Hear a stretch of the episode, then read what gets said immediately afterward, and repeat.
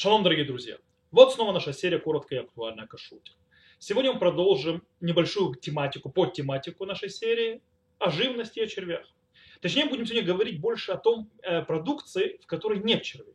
Или это, которая идет, скажем так, под маркой лоха шаштулаим. То есть в ней нету никакого подозрения, что там есть живность. Есть такая продукция.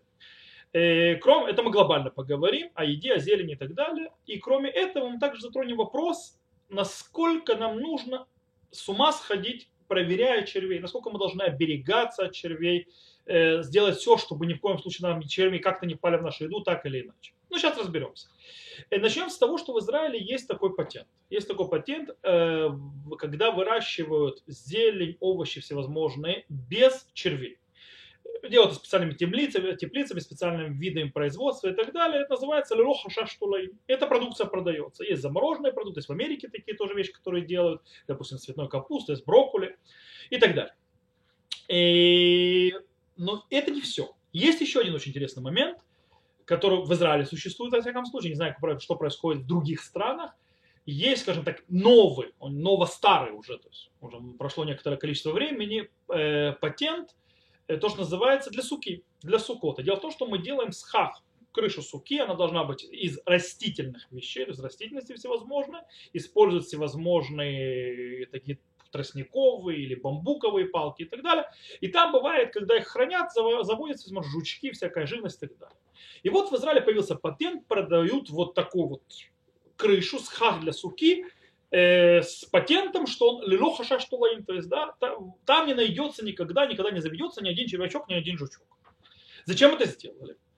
Зачем это вообще надо? Я сук сах-то не ем. Ответ очень простой. Когда, если там э, в этом схахе заведется жучки или любая живность, когда вы ее будете держать в своем складе, и когда вы по, будете сидеть потом, раскроете этот схах в вашей суке, будете сидеть есть вашу трапезу, то жучок может, который там завелся, упасть в ваш суп, который вы едите. И вы нечаянно его съедете, съедите. То есть вот поэтому, скажем так, сделает этот схак без опасности живности. И тут поднимается вопрос, который мы уже подняли в самом начале, который мы хотели разобрать. Э, насколько должна, то есть насколько мы должны сходить с ума, проверяя от жуков или от всякой живности, насколько мы должны скрупулезно подходить вообще к проверке, а также охране, то есть или предосторожности нас самих от жуков или, вся, или э, всякой живности, или всякие червей и так далее, которые могут попасть в ту еду, которую мы едим. Давайте разберемся. С точки зрения буквы закона, по закону, только те овощи, фрукты, зелень и так далее, которые имеют статус ухзак бетулаим, то, что мы уже объясняли, то есть, что у него в этом виде, да, находятся черви в определенном количестве, и поэтому есть опасение, что мы там встретимся с живностью, только их надо проверять серьезно, скрупулезно, на, чтобы в нем не находилось никакой живности. То есть после этого только есть. В Аллахе не существует никакой обязанности как-то отдаляться или что-то делать э, с вещами, которые мы вообще не едим, но они могут быть, могут принести нам в нашу еду червей. Нет в Галахе такого обязанности, то есть вот к этому не приближайся или проверяй. Не существует. В прошлом еврейский народ что делал? Э, когда, они, э, то есть, когда хотели съесть ту или иную э, фрукт, овощ, зелень, если этот э, предмет, то есть этот овощ, этот фрукт, это сельская, скажем так, проду, хозяйственная продукция, э, из тех видов, которые, да, подвержены появлению червяков и всевозможной живности, их проверяли. Как их проверяли? По определенным способам, подходящим для их проверки, так называемой. То есть каждая вещь проверяется по-своему.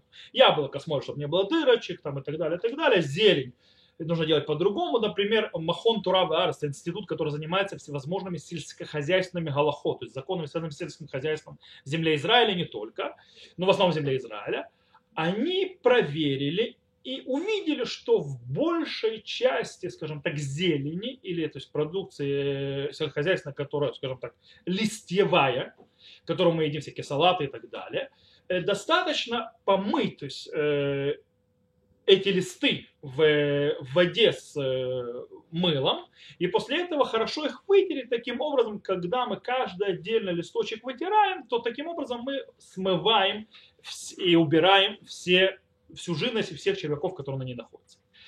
Сегодня, как я уже упоминал, есть новая система, новая целая, скажем так, э, целый концерн в каком-то смысле, много-много даже уже фирм появилось, э, которые производят всевозможные овощи или зелень без червей, без живности. Э, без живности. Э, и таким образом не освобождают, в принципе, домохозяйку от того, чтобы она вкладывала огромные усилия при приготовке еды и не должна была вычищать каждый листик зелени от всевозможной живности или от червей, прежде чем она использует в еду. Вот. Это что существует. Теперь, у нас вопрос, как мы сказали, э, насколько мы должны прикладывать усилия, и тем более, нужно ли вообще вот эту вот продукцию без червей проверять.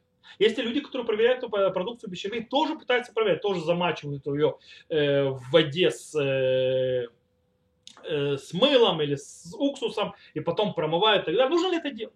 Есть очень интересная вещь. Есть, очень интересная вещь. Э, есть ответ Рава Шлома Зальмана Орбаха в Минхат Шлому. И там он устанавливает на Аллах очень интересную вещь. Он говорит, что когда нам даже непонятно, хорошо ли проверили эти овощи, то мы можем полагаться на эту не очень, может быть, хорошую проверку. То есть даже если мы то есть, точно не знаем, проверили или нет, но достаточно того, что мы знаем, что как-то проверили, насколько хорошо мы не знаем, можно положиться на эту проверку. Почему?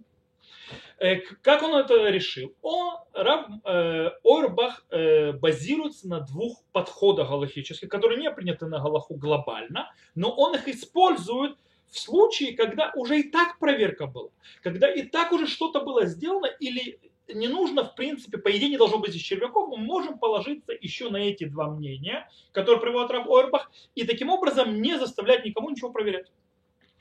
Первый подход – это подход ко второму Он считает так, что червь не является то, что называется брия, то есть бирья. Брия. Что такое брия? То есть, в принципе, есть в Галахе закон, запрет, который говорит, что живность, то есть маленькая то есть вещь, брия, она не аннулируется вообще никогда по причине того, что у нее есть важность сама по себе. Это даже если в ней нет размера кизайт. Кизайт это признак как спичечный коробок. Да? Такого размера нет. Обычно все запреты запрещены когда? Когда у них есть размер кизайт как минимум.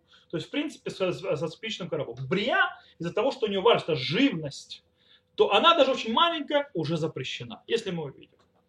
Так вот, говорит Кавтор, в перах это не относится к червям. Э, он объясняет почему. То есть, да, сейчас объясню. Поэтому, если нет в еде червяков или червя на размер казает, то есть со спичный коробок, а это нереально, чтобы это было. То есть очень хорошо и сильно видно. То есть да, невозможно, чтобы в этой зелени, то есть на которой ты не видишь, по идее, этих червей, там будет казать. Так не бывает. Э, и таким образом, то есть получается, что только если казает, тогда будет запрещено. До казает, до этого размера запрета не будет. Ковтор, во-первых, объясняет, почему это так. Он говорит, что дело, только, дело в том, что только живность, которая запрещена со с ее появления на этот свет, с самого момента, когда она появилась, она будет считаться брия, которая не аннулируется. Вот, э, о, но здесь очень интересная вещь. Мы уже об этом говорили. Мы говорили, что дело в том, что запрет брия, то есть распространяется только на том, что уже вылезло на свет и как бы ползало по земле, назовем это так черви, которые еще находятся внутри фруктов, овощей, зелени и так далее, они еще не вышли, на, то, что называется, в мир. Они еще не вышли на землю, назовем это так.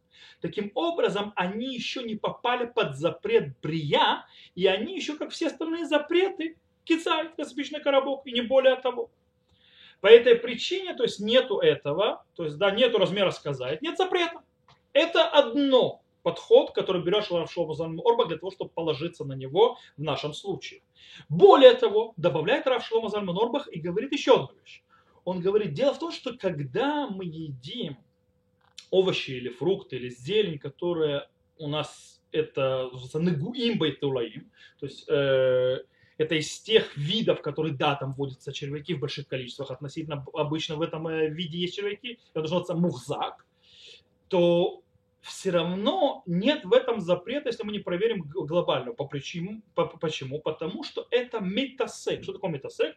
Метасек, когда человек хочет сделать действие, не подразумевая другое действие, и параллельно нечаянно делает и другое действие. Хотя изначально он вообще в голове это действие не держит. То есть, например, в нашем случае человек собирается есть зелень, есть овощи. Он не собирается есть червей. Они ему не нужны.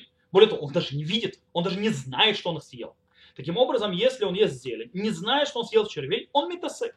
Метасек, по мнению Рашла, э, э, Рабхайма из Бриска, Рабхайма Леви э, Соловейчика, э, в этом даже нет массы авера. То есть, да, в этом нет даже действия запрещенного. Правда, Раби Акива Игорь считает, что есть вот это запрещенное действие, но это отдельный вопрос. В любом случае берет э, Рав Шломо Зальман Орбах. Это два, два эти подхода. То есть соединяет их вместе и говорит, что этих двух подходов достаточно нам положиться на них, когда у нас есть вещь, которая глобально проверена. Может быть не очень хорошо, но проверена. Для того, чтобы больше это не проверять. Таким образом, те вещи, которые у нас э, идут с печатью лохашаштулай, то есть да, без опасения, что там есть живность, нам не надо их уже мыть, нам не нужно их замачивать уже в мыле, базируясь на то, что мы выучили.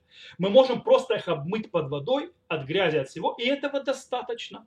И больше ничего не надо с ними делать. То есть это облегчает процесс. Более того, мы учим из, э, из этих законов, что если есть вещь, которую мы вообще не знаем, будет ли там э, черви или не будут там черви. Более того, вещь, которую мы вообще не едим, и которая, может быть, так или иначе принесет нам червей, мы это запрещать не будем, и нет никакого э, обязанности проверять, чтобы там червей не было, и как-то от этого защищаться.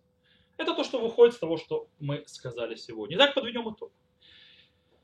Выходит на Галаху, что вещи, э, то есть та продукция, на которой стоит лило хашаш штулаим, то есть, да, в принципе, без опасения, что там есть живность, не надо проверять. Их можно просто помыть, то есть под водой, то есть да, для чистоты, для... и все. Не надо их замачивать ни в чем, ни, ни в каких мыльной воде, ничего.